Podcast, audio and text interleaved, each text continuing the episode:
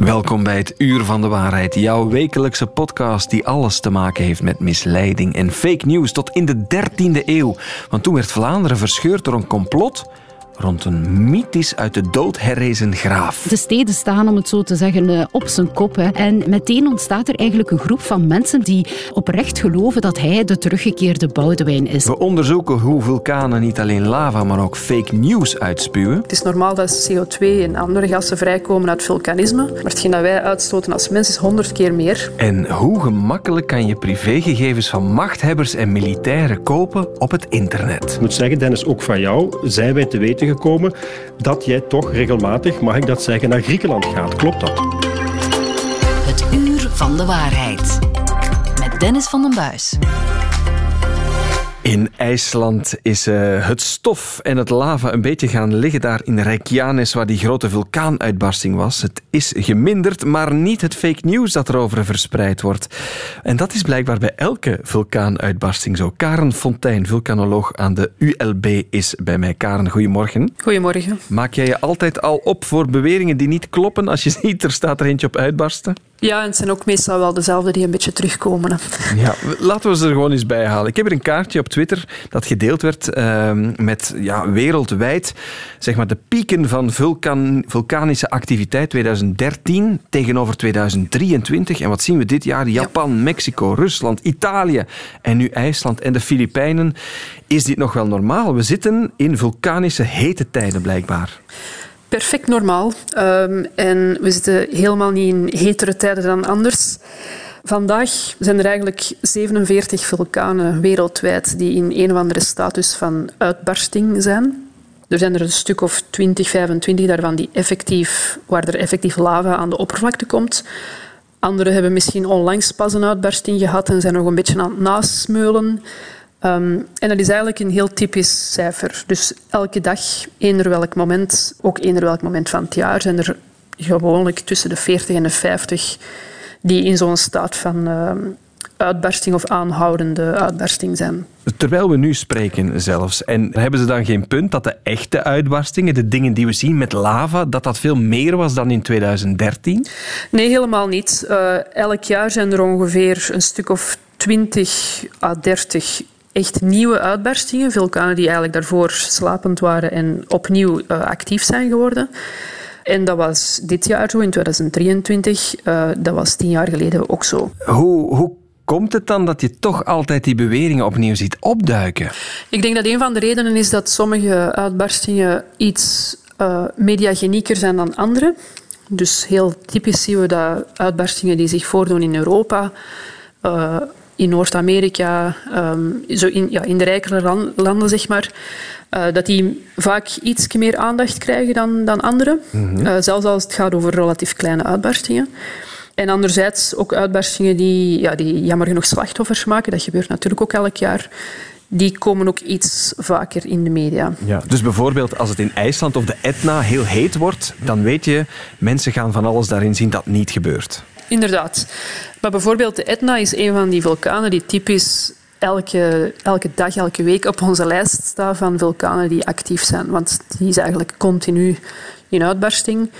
Maar dat is dan vaak, als, als er dan ook tegelijkertijd nog eens eentje in IJsland actief wordt of, of ergens in, in Hawaii of zo, dat mensen dan blijkbaar de indruk krijgen dat er meer activiteit is. Het is natuurlijk ook in de media dat je ziet, als er één vulkaan actief is en dan toevallig een andere ook, waar mensen al eens van gehoord hebben, dan gaat er misschien ook extra aandacht aan gegeven worden, extra over gerapporteerd worden. Je zegt, als het in de westerse wereld gebeurt, is het vrij mediageniek, zitten we er bovenop. Zijn er omgekeerd ook ja, heel grote uitbarstingen die we daardoor missen, omdat we onze, onze bril helemaal fout gericht staat? Ja, ongeveer een maand geleden, eind november, was er een, een vrij grote uitbarsting in uh, Papua-Nieuw-Guinea van de vulkaan Ulawoon. Die heeft een aswolk 15 kilometer de hoogte ingejaagd. Um, en daar zijn 16.000 mensen geëvacueerd, vier keer meer dan in IJsland. En daar zijn jammer genoeg ook vijf doden gevallen. Maar dat is een uitbarsting die heel weinig media-aandacht gekregen heeft. Ja, daar horen we dan uh, niets over. Wat ook wel verkondigd wordt over zo'n uitbarsting, want je hebt het over een aswolk die zoveel kilometers hoog de atmosfeer ingejaagd wordt. Maar je hebt ook de Etna, je hebt IJsland. Dan wordt er gezegd, alle CO2 die daar bij één uitbarsting naar buiten komt, dat is veel meer dan de mens ooit heeft geproduceerd. Klopt dat? Wel, dat is opnieuw zo'n stelling die heel vaak voortkomt, uh, maar heel gemakkelijk te weerleggen is. Heel simpel komt erop neer dat als we alles optellen van wat de mens uitstoot door het verbranden van fossiele brandstoffen, de industrie, uh, ook het kappen van regenwoud enzovoort, um, op jaarbasis is dat eigenlijk honderd keer meer dan wat alle vulkanen tezamen op jaarbasis uitstoten aan CO2. Ja, dus dat is eigenlijk kwats, maar toch duikt het altijd op. Ja, er zijn nog altijd heel veel klimaatskeptici die natuurlijk allerhande redenen proberen aan, aanhalen waarom dat de klimaatverandering niet door de mens geproduceerd zou zijn of veroorzaakt zou zijn. Mhm. Ehm, maar het is heel simpel. Hè. We, als we kijken naar de vulkanische activiteit, dat is eigenlijk het natuurlijke systeem. Het is normaal dat CO2 en andere gassen vrijkomen uit vulkanisme. Dat levert CO2 aan de atmosfeer. En als we alleen dat bekijken, is dat puur natuurlijke balans. Maar hetgeen dat wij uitstoten als mens is honderd keer meer. En dat is vrij duidelijk dat dat niet in balans kan zijn. Dat, dat, niet, dat dat niet normaal is voor onze planeet. Klimaatceptici zeggen ook, vulkanen zijn er altijd geweest. Hebben altijd het klimaat een beetje veranderd. Los van wat de mens doet. Hebben zij een punt? Vulkaanuitbarstingen kunnen inderdaad uh, een effect hebben op klimaat. Maar meestal... In één voorbeeld waar we dan aan denken is bijvoorbeeld als we een grote uitbarsting hebben... Uh, zoals in 1815 in Tambora, dat was in Indonesië, die heeft ervoor gezorgd dat het jaar nadien, in 1816, de wereldwijde temperatuur met 1 of 1,5 graad ongeveer gezakt was. Dat heeft ervoor gezorgd dat er heel veel uh, oogsten mislukt zijn, dat er ook indirect heel veel hongersnood is geweest. Dat is eigenlijk een heel grote impact geweest. Maar die klimaatimpact, dat was maar één jaar. En dan daarna is dat eigenlijk terug weggeëpt en is eigenlijk alles terug naar normaal gegaan. Dus een blijvende impact uh, is daar eigenlijk niet. Tot slot, wie zulke berichten ziet verschijnen over vulkanisme en aantallen uitbarstingen, zijn er eigenlijk plekken waar je dat ja, wetenschappelijk kan checken wat er real-time gebeurt, waar er dingen bezig zijn? Ja, de beste referentie is het Global Volcanism Program van de Smithsonian Institution. Dat is een instituut in de Verenigde Staten. En die houden eigenlijk een catalogus bij van alle vulkanen die gekend zijn en al hun uitbarstingen die gekend zijn sinds de laatste 10.000 jaar. En dus ook de meest recente uitbarstingen, dus ook de uitbarsting van IJsland bijvoorbeeld, staat daar, staat daar ook op. Oké. Eh, nog een kleine voorspelling voor 2024. Welke regio moeten we in de gaten houden? Kan je dat vertellen als vulkanoloog? Een beetje overal. Uh, maar ik kan allicht vertellen dat er een stuk of een paar tientallen nieuwe uitbarstingen zullen zijn, net als vorig jaar. Ja, dat zegt de wetenschap. Net zoals het feit dat we, terwijl we spreken, er wat was het, tussen de 40 en de 50 actief bezig zijn. Waar, dat kunnen we dan allemaal op die vulkanen-website van de Smithsonian Smithsonian Institution volgen. Karen Fontijn, vulkanoloog, dankjewel om bij ons te zijn. Graag gedaan. We duiken nog eens in de wereld van het internet en het wereldwijde web, want wat blijkt, buitengewoon gevoelige informatie over belangrijke EU-figuren, denk aan militair personeel, is toegankelijk voor buitenlandse inlichtingendiensten en criminele bendes. Dat staat in een groot Iers rapport. Tim Verheijden, goedemorgen. Goedemorgen, Dennis. Dat rapport begint allemaal bij de reclame die jij en ik gewoon zien op websites. Vertel. Inderdaad, daar zit eigenlijk een heel biedingsproces, een veilingsproces gaat daar eigenlijk aan vooraf. Dat klinkt allemaal heel indrukwekkend, een veilingsproces, maar het komt er eigenlijk wel op neer. Alleen spreken we hier over een, een veilingsproces van, van nanoseconden. Nanoseconden real-time bidding noemt men dat eigenlijk. Kijk, alles wat wij doen online de websites die wij surfen, de apps die wij gebruiken.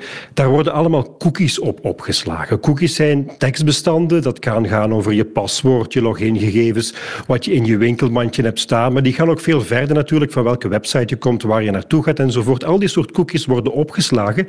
En van ons wordt online een heel profiel gemaakt. Nu, als zo'n website ziet, hè, bijvoorbeeld Dennis komt eraan, dan zien ze in eerste instantie nog niet dat het Dennis is die de website bezoekt, maar hè, een jonge man van bijna 40 ongeveer, met een aantal uh, kinderen die bijvoorbeeld heel geïnteresseerd is, want dat weet ik, in wijn. En dan krijg jij bepaalde advertenties te zien. Die advertentie gaat heel anders zijn dan een jong meisje van pakweg 20 jaar die geïnteresseerd is in rockmuziek en voetbal bijvoorbeeld. Die krijgt heel advertenties te zien. Maar je moet weten, er zijn tientallen databedrijven online actief. En de grootste daarvan is natuurlijk Google, die al die cookies verzamelt. Alles wat wij doen online. En dat in nanoseconden aanbiedt aan bedrijven die reclame verkopen aan andere bedrijven. En zo krijg je eigenlijk reclames te zien op de websites die je bezoekt. Het, zijn echt, het gaat hier over, over miljarden cookies die ons heel even lang, sinds dat we online zijn, en letterlijk miljarden cookies, die worden opgeslagen en worden aangeboden. En wij zitten allemaal in een zekere profielcategorie. Dus we krijgen normaal gezien, soms lukt het, soms al wat minder, advertenties aangeboden die, die belangrijk zijn voor ons, waar we zouden op kunnen ingaan. Het is allemaal onderdeel van real-time bidding, zoals men dat noemt. Dat zit er achter die reclames. Er zijn profielen. Je hebt dat van mij hier open en bloot geschetst. Waarvoor dank, Tim Verheijden. Maar dat profiel zit dan bij de grote techbedrijven. Zij verkopen dat via die veiling aan reclameaanbieders. Maar volgens dit rapport niet alleen aan die commerciële spelers. Nee, er zijn ook ja, niet-commerciële spelers, om het zo te zeggen. Je hebt bedrijven die het aankopen, die het proberen zoveel mogelijk te verzamelen, om ze bijvoorbeeld aan te bieden aan veiligheidsdiensten. Je hebt bedrijven die ze proberen aan te bieden aan buitenlandse actoren, zoals men dat noemt. Dan spreken we eigenlijk over eerder China en over Rusland. Ehm, je hebt ook bedrijven ja, die het op een illegale manier doen. Dan spreek ik over particulieren die via een of andere hack uh, cookies kunnen rapen van mensen en weer gaan, gaan bieden op bijvoorbeeld het dark web of open en bloot op Telegram. Dus op alle mogelijke manieren gebeurt het eigenlijk. Maar wat je, wat je inderdaad ook aanhaalt, die inlichtingendiensten. En daar gaat het eigenlijk om. Eh, vandaag de dag kunnen inlichtingendiensten heel veel doen met patronen in kaart brengen wat mensen doen online, waar ze zich bevinden. Die informatie wordt gewoon allemaal opge opgeslagen. Zeer interessant natuurlijk als je bijvoorbeeld terreurdaden wil tegenhouden. Maar aan de andere kant, wat gebeurt er allemaal elke dag met onze cookies en wie ziet die en wie ziet die niet? En dat is een beetje de grote vraag daarachter. En nu kan je zeggen, ja goed, dat maakt toch allemaal niet uit, zeker? Ja, kijk, Online hebben wij ook gelekte bestanden gevonden, databestanden met heel veel cookies in van mensen. En ik moet zeggen, Dennis, ook van jou zijn wij te weten gekomen dat jij toch regelmatig, mag ik dat zeggen, naar Griekenland gaat. Klopt dat? Dat uh, klopt, ja. De afgelopen twee zomers ben ik daar geweest. Ja, dat je hier en daar ook wel een goede recensie hebt gegeven. Ik weet ook dat jij een frituurliefhebber bent, maar dat je ook een recensie hebt gegeven aan een frituur die je niet zo goed vond. Klopt ja, dat? dat klopt ook. Klopt. Dat klopt ook. En ik dacht dat jij twee kinderen had, maar je hebt er blijkbaar drie. Ja. Ja, dat heb ik eh, ook, Tim. Ja, dit, dit, wordt, dit is niet afgesproken, maar ik voel dit is me niet betrapt. Afgesproken. Ja, je bent ook van 1986. Dat is het enige nog wat ik wil meegeven. Om maar te zeggen, wij, na een heel eenvoudige zoektocht, vinden gelekte bestanden met bepaalde cookies van jou in. Recensies die je hebt gegeven. We zijn die recensies niet gaan zoeken, maar die hebben ons naar die recensies geleid. Bij die cookies hebben ons geleid naar waar jij op vakantie bent geweest. Als je nu gaat verder denken, hè, als je veel meer cookies, veel meer informatie van andere mensen gaat verzamelen, dan kan je eigenlijk heel hun gedrag in kaart gaan brengen. Maar je hebt mij nu onderzocht, kan je dat ook doen? Want daar gaat dit rapport over. Kan je zeggen bijvoorbeeld, ah, premier Alexander de Croo. Waar is die op dit moment? Waar is die allemaal geweest? Wat, wat, wat zijn zijn voorkeuren? Die zijn dat te kan je perfect doen. Dat kan je perfect doen als die persoon, de premier zal nu onder meer wel met een beveiligde telefoon werken, maar dan nog, je hebt vandaag de dag heel veel politici. We zitten hier in het hart van Europa, in Brussel. Je hebt heel veel hooggeplaatste EU-officials. Je hebt heel veel hooggeplaatste militairen die cookies vandaag de dag uh, online achterlaten en hun gedrag in kaart kunnen gebracht worden. Als ik weet dat ik, als jij vaak naar Griekenland gaat, dan kan ik misschien als buitenlandse dienst een spion op je afsturen om op een gezellig zomerterrasje kennis met jou te maken, bijvoorbeeld Dennis. En daar gaat het eigenlijk over. Men spreekt eigenlijk, als het gaat over die cookies, het grootste data- en privacy-lek ooit, omdat mhm. men gewoon niet weet wat weet wie over ons en vooral waar gaan al die cookies en al die bestanden naartoe. Ja, want ik zeg wel, ik aanvaard die cookies. Ik zeg oké, maar ik ga daarmee niet akkoord dat techspelers zoals Google dat allemaal doorverkopen aan buitenlandse inlichtingendiensten bijvoorbeeld. Ja, daar ga je natuurlijk eh, min of meer wel mee akkoord als je natuurlijk die cookies gaat eh, accepteren. Het probleem is dat we niet dus weten wat er inderdaad mee gebeurt. En dat, dat, ja, dat is een moeilijke... Men weet eigenlijk niet wie van alles van wie weet. En daar komt het eigenlijk op neer. Google, dat is deel van, van, van de advertentiemarkt van Google natuurlijk. Maar je hebt tientallen spelers die daar ook actief zijn op die markt, die daar miljoenen mee verdienen. Ik bedoel, we gaan er niet vanuit dat Google ter kwade trouw is natuurlijk. Maar wat gebeurt er allemaal met de verhandeling van onze data? En daar gaat dat Iers rapport eigenlijk over en zegt van er gebeurt te veel wat we niet weten. Europa moet daar dringend werk van maken. Want het is niet, het is niet, het is niet voldoende dat we een cookie aanvaarden om onze logingegevens te bewaren. De volgende keer dat we op een website komen, dan, dan weet die website nog, moeten we ons niet gaan inloggen. Het is eigenlijk alles wat we doen online, alle mogelijke analytische, functionele tracking cookies, die gegevens van ons opslagen en die bepaalde bedrijven op, op een kaart proberen te brengen.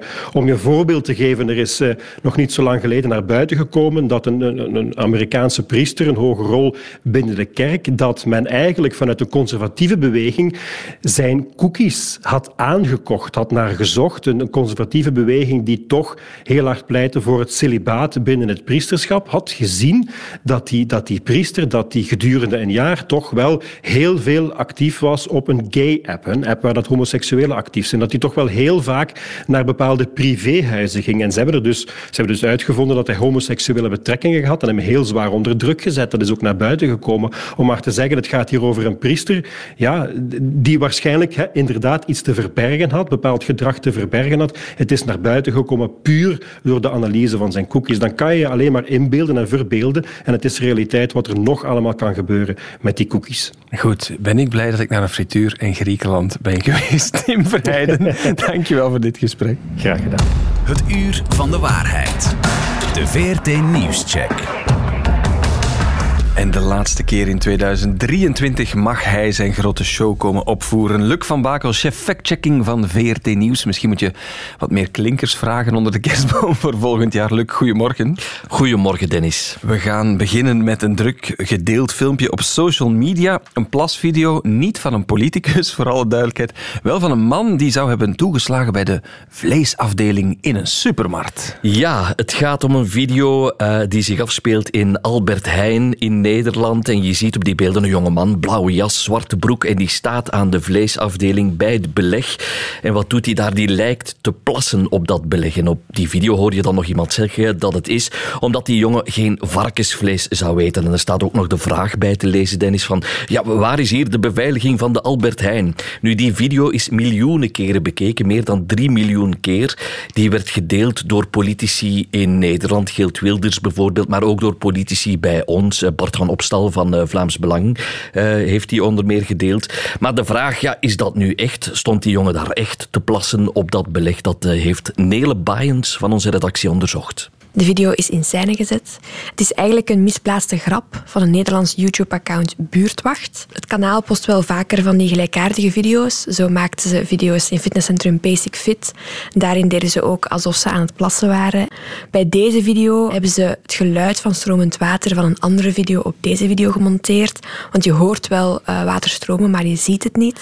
En Albert Heijn Nederland heeft aan onze redactie laten weten dat ze de video onderzocht hebben, maar dat zij eigenlijk geen klachten hebben ontvangen ontvangen van hun filialen. Ja, werd druk gedeeld, want het had alle elementen om viraal te gaan natuurlijk. Jongeren die op varkensvlees en op onze maatschappij in het Westen zouden letterlijk urineren. Maar klopt dat? Nee, het gaat om een grap, heb ik Nele horen zeggen. Of ze geslaagd is, dat moeten we toch betwijfelen. Maar de commotie rond was echt. Iets helemaal anders dan. Uh, we krijgen opnieuw heel veel vragen van luisteraars over Gaza. Deze keer over een advertentie, een reclamecampagne dus, waarin beweerd wordt dat er aan de kust in Gaza chique ja, strandhuizen, villa's zeg maar, gebouwd worden. Klopt dat of niet? Ja, het gaat hier om verschillende posts die rondgaan op sociale media. En wat zie je daarop? Je ziet daar bouwplannen op. Hè. Dus je ziet eigenlijk een foto van kapotgeschoten appartementen. En dan staan er schetsen voor getekend van mooie kleine villa's niet ver van de zee, uitzicht op de zee. En het is een, bouwadvertentie, zeg maar, die rondgaat. Het is meer dan 400.000 keer gedeeld. We hebben het uiteraard onderzocht, zegt collega Elle de Bakkeren. De beelden zijn inderdaad echt. Ze werden gemaakt door een Israëlisch bouwbedrijf dat ze zelf op sociale media heeft geplaatst.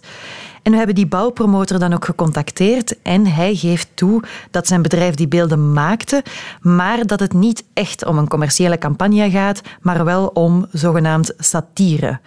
Tegelijk zegt het bedrijf wel voorstander te zijn van het idee op zich. Wacht, dus die beelden, leuk zijn, echt? Maar het is satire eh, van een Israëlische bouwpromo. Wat moet ik daar allemaal onder verstaan? Ja, dus eigenlijk zegt dat bouwbedrijf, ja, het was een beetje een grap, maar langs de andere kant zeggen ze ook, ja, eigenlijk zijn we wel voorstander van uh, daar te gaan bouwen in Gaza. Dus ze zouden dat ook niet erg vinden mocht de Israëlische overheid, voor alle duidelijkheid, want die beslissing ligt mhm. niet bij een individuele bouwpromotor, maar bij de overheid. Ze zouden het ook niet erg vinden dat daar gebouwd zou worden. En ze verwezen ook naar de term Gush Katif. Nu, Gush Katif dat is eigenlijk een naam van een project van 17 eh, nederzettingen in de zuidelijke Gazastrook. Die werden daar in de jaren 70 gebouwd. Hè, en er woonden meer dan 8000 Israëli's, dus in Gaza. Mhm. En dat is uh, daar gebleven tot 2005. En toen heeft het Israëlische leger al die mensen terug naar Israël gestuurd. Dat is niet zonder slag of stoot gegaan, want Israël heeft zich toen helemaal teruggetrokken uit Gaza. Maar er heerst dus nog een wens bij sommige mensen in Israël om toch terug naar Gaza te gaan en daar toch terug te kunnen bouwen. Wat een verhaal, toch weer, Luc. We sluiten af dichter bij huis, bij onze partner, want we gaan kijken naar een bewering. De bewering zegt, koppels die lang samen zijn, blijkbaar hoe langer ze bij elkaar blijven, hoe meer ze op elkaar gaan gelijken. Ja, dat is toch iets dat wordt beweerd, maar het gaat eigenlijk nog iets verder in deze claim, want uh, in een relatie heb je dus meestal een partner die wat optimistischer is, die wat positiever in het leven staat, en je hebt er een die wat negatiever is, wat pessimistischer. Mhm. Maar wie heeft nu, Dennis, het meeste invloed op de andere? In een krant stond dat het de negatieve is die het meeste invloed heeft op de positievere partner. Dat die pessimist eigenlijk de optimist meesleurt. Ze gaan ja, pessimistischer op elkaar gelijken. Dat stond daar toch te lezen. Maar klopt dat ook? Dat bekeek Patrick Mully van de website Gezondheid en Wetenschap. Wel, er was een zeer, zeer mooie en interessante studie. En inderdaad, de meest gelukkige partner die wordt een beetje naar beneden getrokken door de minst gelukkige partner. We wisten al lang dat de partners elkaar beïnvloeden. Maar men dacht dat die invloed eh, wederzijds was dat de gelukkige de ongelukkige kan beïnvloeden en uh, omgekeerd, ongelukkige de gelukkige. Maar blijkbaar gaat dat in één richting in dit onderzoek, een Duits onderzoek op meer dan 20.000 koppels die tientallen jaren gevolgd werden. En die kregen aan de start van de studie een vragenlijst. En op het einde van de studie, en wat ziet je? Ja, dat de gelukkige met de tijd toch wel iets minder gelukkig wordt. Dus gaan koppels op elkaar gelijken op den duur? Daar bestaat geen twijfel over. Met dit uh, ja, toch wel iets minder fleurige nieuws gaan we het jaar van de fact-checking hier in het Uur van de Waarheid afsluiten. Luc, voor wij op elkaar beginnen te gelijken, ga ik jou nog één keer laten zeggen waar kunnen we het allemaal rustig nalezen? Dat kan zoals altijd op de pagina van de checkers.be en daar vind je alle verhalen terug van VRT Nieuws, maar ook van KNAK en van Gezondheid en Wetenschap. En uh, tot in 2024, dan zien we elkaar opnieuw. Tot volgend jaar. Ik neem je even mee naar woelige tijden, tijden van overstroming stromingen, tijden van politiek gewoel in Vlaanderen in de 13e eeuw. Wat is daar gebeurd aan het begin van die eeuw? Wel, de voormalige graaf Boudewijn is op een kruistocht om het leven gekomen in het Verre Oosten, vermoedt men. Maar dan, dan gebeurt er plots dit. In de lente van 1225 wordt er een verwarde man gevonden in de bossen van Henegouwen. Een kluizenaar. En die man beweert dat hij Boudewijn is, Johanna's vader, veilig en wel teruggekeerd uit het oosten. Ja, zo'n verhaal was natuurlijk gefundenes fressen voor de chroniekschrijvers. Een stukje uit de Clara-podcast Vorstinnen van Vlaanderen, waar deze complottheorie en dat onwaarschijnlijke verschijnen van de graaf een klein onderdeel van is, maar ook gevoendenis fressen voor het uur van de waarheid natuurlijk. Historica Els de Parmentier van de U Gent en van het Henri Pirenne Instituut is bij mij. Goedemorgen Els. Goedemorgen. Wat een verhaal. Plots duikt daar dus een overleden gewaande graaf op. Dat moet nogal wat geweest zijn in die tijd. Ja, dat klopt. Hè. De, de beide graafschappen, want Vlaanderen en Henegouwen waren op dat ogenblik in een personele unie met elkaar verbonden. Dus dat betekent dat ze eigenlijk bestuurd werden door uh, eenzelfde graaf. Uh, wel, die graafschappen stonden in rep en roer in het voorjaar van 1225, op het moment dat ergens in de bossen in Henenhouwen uh, een kluizenaar opduikte die zich voordoet als de teruggekeerde Boudewijn. En die man krijgt snel heel veel aanhang. Ja, wat gebeurt er dan? Wel, het verhaal start eigenlijk in, in Valenciennes, waar die man opgemerkt wordt en ook meteen herkend wordt als uh, de teruggekeerde graaf. En meteen ontstaat er eigenlijk een groep van mensen, van aanhangers, die oprecht geloven dat hij de teruggekeerde Boudewijn is. En in Valenciennes krijgt dat snel veel succes. En dat succes groeit. Die man maakte, die vermeende Boudewijn, maakt een echte triomftocht, kan je eigenlijk zeggen, eh, doorheen het graafschap, uh, graafschap Henenhouden en nadien ook in Vlaanderen. Dus uh, ja, de steden staan, om het zo te zeggen, op zijn kop. Hè. maar meteen bestaan ook, ontstaan ook twee kampen. Hè. Er is een kamp van de believers, zou je kunnen zeggen. En mensen die echt geloven dat het die teruggekeerde Boudewijn is. Maar ook een kamp van non-believers. Mensen die ja, toch wat terughoudend zijn, hè. dat verhaal niet meteen aanhangen, toch een serieuze twijfels hebben. Ja, een gepolariseerde samenleving eigenlijk? Staan die kampen met argumenten tegenover elkaar of komt dat ook tot ja, een handgemeen? Het komt zeker tot een handgemeen in, uh, in zoverre zelfs dat uh, de gravin op dat ogenblik, dat is Johanna van Constantinopel, de hulp moet inroepen van de Franse koning om haar militair bij te staan. Je moet weten dat tijdens die periode haar echtgenoot, graaf Ferrand, nog steeds in gevangenschap verkeert. We zijn tien jaar na de fameuze slag bij Bouvines, die plaatsvond in 1214. En die graaf van Vlaanderen is toen gevangen genomen en uh, in de kerkers van het Louvre in Parijs gestopt. Maar tien jaar later zit hij daar nog steeds. En dus die dus, gravin staat er alleen voor op het moment dat haar zogezegde vader is teruggekeerd? Ja, dus de gravin staat er alleen voor. Dus ze zeggen niet volledig alleen. Zij is omringd met Fransgezinden, uiteraard raadslieden, die eigenlijk een beetje als het ware over haar schouders meekijken hoe zij die graafschappen uh, bestuurt. Hè.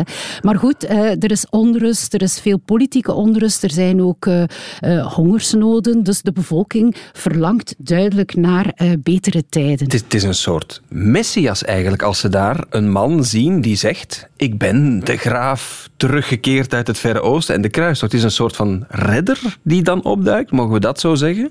Ja, eigenlijk zou je het inderdaad zo kunnen stellen. Hè. En het, is, uh, het valt ook te verklaren op die manier waarom sommige belangrijke figuren uh, ook gaan geloven dat hij de echte Boudewijn is. En die belangrijke figuren, dat zijn onder meer de Engelse koning en de hertog van Brabant. Dus er zijn veel partijen, want ik hoor je al zeggen, die gravin zit een beetje in de binnenzak van de Fransen, gezien het feit dat haar man daar gevangen zit. Dan zijn er andere partijen, zoals de Engelsen, die hun hoop stellen op die vermeende Boudewijn. Want was dat de echte vader die teruggekeerd was op dat moment? Weten we dat? Wel, uh, hij is uiteindelijk ontmaskerd geweest en met hulp van, uh, van de Franse koning. Maar uh, als je naar de chronieken kijkt, de eigentijdse chronieken die dat verhaal vertellen, sommige zelfs zeer gedetailleerd, dan zie je dat die polarisatie ook daar zeer sterk in doorweegt. Wat we bijvoorbeeld zien is dat in Engelse chronieken men heel sterk Johanna gaat portretteren als een vadermoordenares. Dat is zelfs het woord wat in de Latijnse teksten wordt gebruikt. Die, die bedrieger is vermoord dan? Die bedrieger is uiteindelijk ontmaskerd hè, na, nadat de Franse koning hem aan eh, drie vragen heeft onderworpen waar hij het antwoord moet op schuldig blijven. En eh, nadien krijgt hij eerst nog een vrijgeleide, want dat was eh, vooraf zo afgesproken. Maar een paar maanden later, eh, in, eh, in juni in 25, wordt hij eh, opgepakt in Bourgondië, teruggebracht naar Vlaanderen. En in Rijssel wordt hij dan inderdaad op een schandelijke manier terechtgesteld. Wat is schandelijk? Wel, schandelijk mag je echt letterlijk nemen. Hè. De, die terechtstelling zit vol met symboliek. Hij wordt op een oude knol uh, naar Rijssel gebracht. En dat was op zich al een uh, teken van schandelijkheid. Uh, hij, zijn voeten worden ontbloot. hij krijgt een kap over het hoofd. maar de meest schandelijke symboliek zit hem in het feit dat hij wordt opgehangen tussen twee honden. en dat maakt het echt schandelijk. Hè. En dat zijn die honden ook opgehangen of die staan er gewoon Die bij? honden zijn ook opgehangen, ja. Okay. Althans, volgens de verhalen wat we in de chroniek lezen natuurlijk. Ja, tot, tot, um, tot in welke periode blijft dat gonzen? Of blijft dit verhaal of deze polarisering spelen? Goh, in, in, de jaren nadien uh, blijkt de gravin daar nog wat last van te hebben. De verhalen zelf, die chronieken, die blijven uh, ook in de eeuwen nadien dat verhaal oprakelen en, uh, zoals gebruikelijk is, telkens weer aandikken hè, met nieuwe details. dus steeds verder van, van de realiteit, ja, ja, ja, zou je kunnen zeggen. Al moet je voorzichtig zijn, want de realiteit daarover weten we natuurlijk niet. Je, je, moet weten dat er meer dan twintig versies zijn die dat verhaal brengen, elk op zijn manier, met elk zijn eigen accent Was dat een beetje de dag allemaal van toen? Ja, eigenlijk zou je die ja, chroniekschrijvers toch een beetje als de social media uh, kunnen uh, beschouwen. al moet je daar natuurlijk voorzichtig mee zijn. En het is ook moeilijk, hoor ik je ook zeggen, om misschien believers en non-believers te overtuigen van, van de waarheid doorheen die eeuw. Dat is ook wel een parallel die we kunnen trekken met hoe het nu gepolariseerd verloopt vaak. Hè? Daar kan je inderdaad parallellen in trekken. in die zin dat als je het hebt over complottheorieën, of die nu vandaag zich afspelen of 800 jaar geleden, dat die toch behoorlijk wat parallellen vertonen hoor. Want eh, beide spelen ze eigenlijk in op emoties en die emoties worden sterker. De impact van die verhalen, van dat fake news, wordt eh, erger eh, en heeft een grotere impact naarmate er onrust heerst bij de bevolking, de bevolking het vertrouwen een beetje kwijtraakt. En ja, dat daarom op veel succes en aandacht kan, kan rekenen. Nu, ehm, het verhaal is niet compleet verzonnen en dat weten we wanneer we bijvoorbeeld naar oorkonden kijken uit die periode. Want uh, uit eh, de maanden mei, juni zijn een aantal oorkonden bewaard waarin de gravin onderhandelingen onderneemt met de Franse koning om het, uh, het bedrag af te spreken dat zij hem schuldig is voor zijn militaire bijstand om de rust in de graafschappen, de vrede in de graafschappen terug te kunnen brengen. Dus het is aangedikt, maar er is een historische correcte kern van waarheid waar we het nu ook over gehad hebben. Of toch de interpretatie van 2023 van gegeven hebben. In elk geval, uh, wie er meer over wil weten, kan terecht uh, in de app van VRT Max voor de hele Clara podcastreeks Vorstinnen van Vlaanderen, waar jij Els aan hebt meegewerkt. Is een reeks van Julie van Bogaert. Dankjewel om bij ons te zijn, om het te hebben over complotten en overleden graven die dan toch plots opduiken, maar bedriegers blijken te zijn. Els de Parmentier, dankjewel. Met plezier. Dit was het laatste uur van de waarheid van 2023, maar niet getreurd. Begin 2024 zijn we er opnieuw met deze co-productie van Radio 1 en VRT Nieuws. Wil je alle voorgaande afleveringen herontdekken? Dat kan. Ga naar de app van VRT Max. Daar vind je alle afleveringen van de podcast van het Uur van de Waarheid.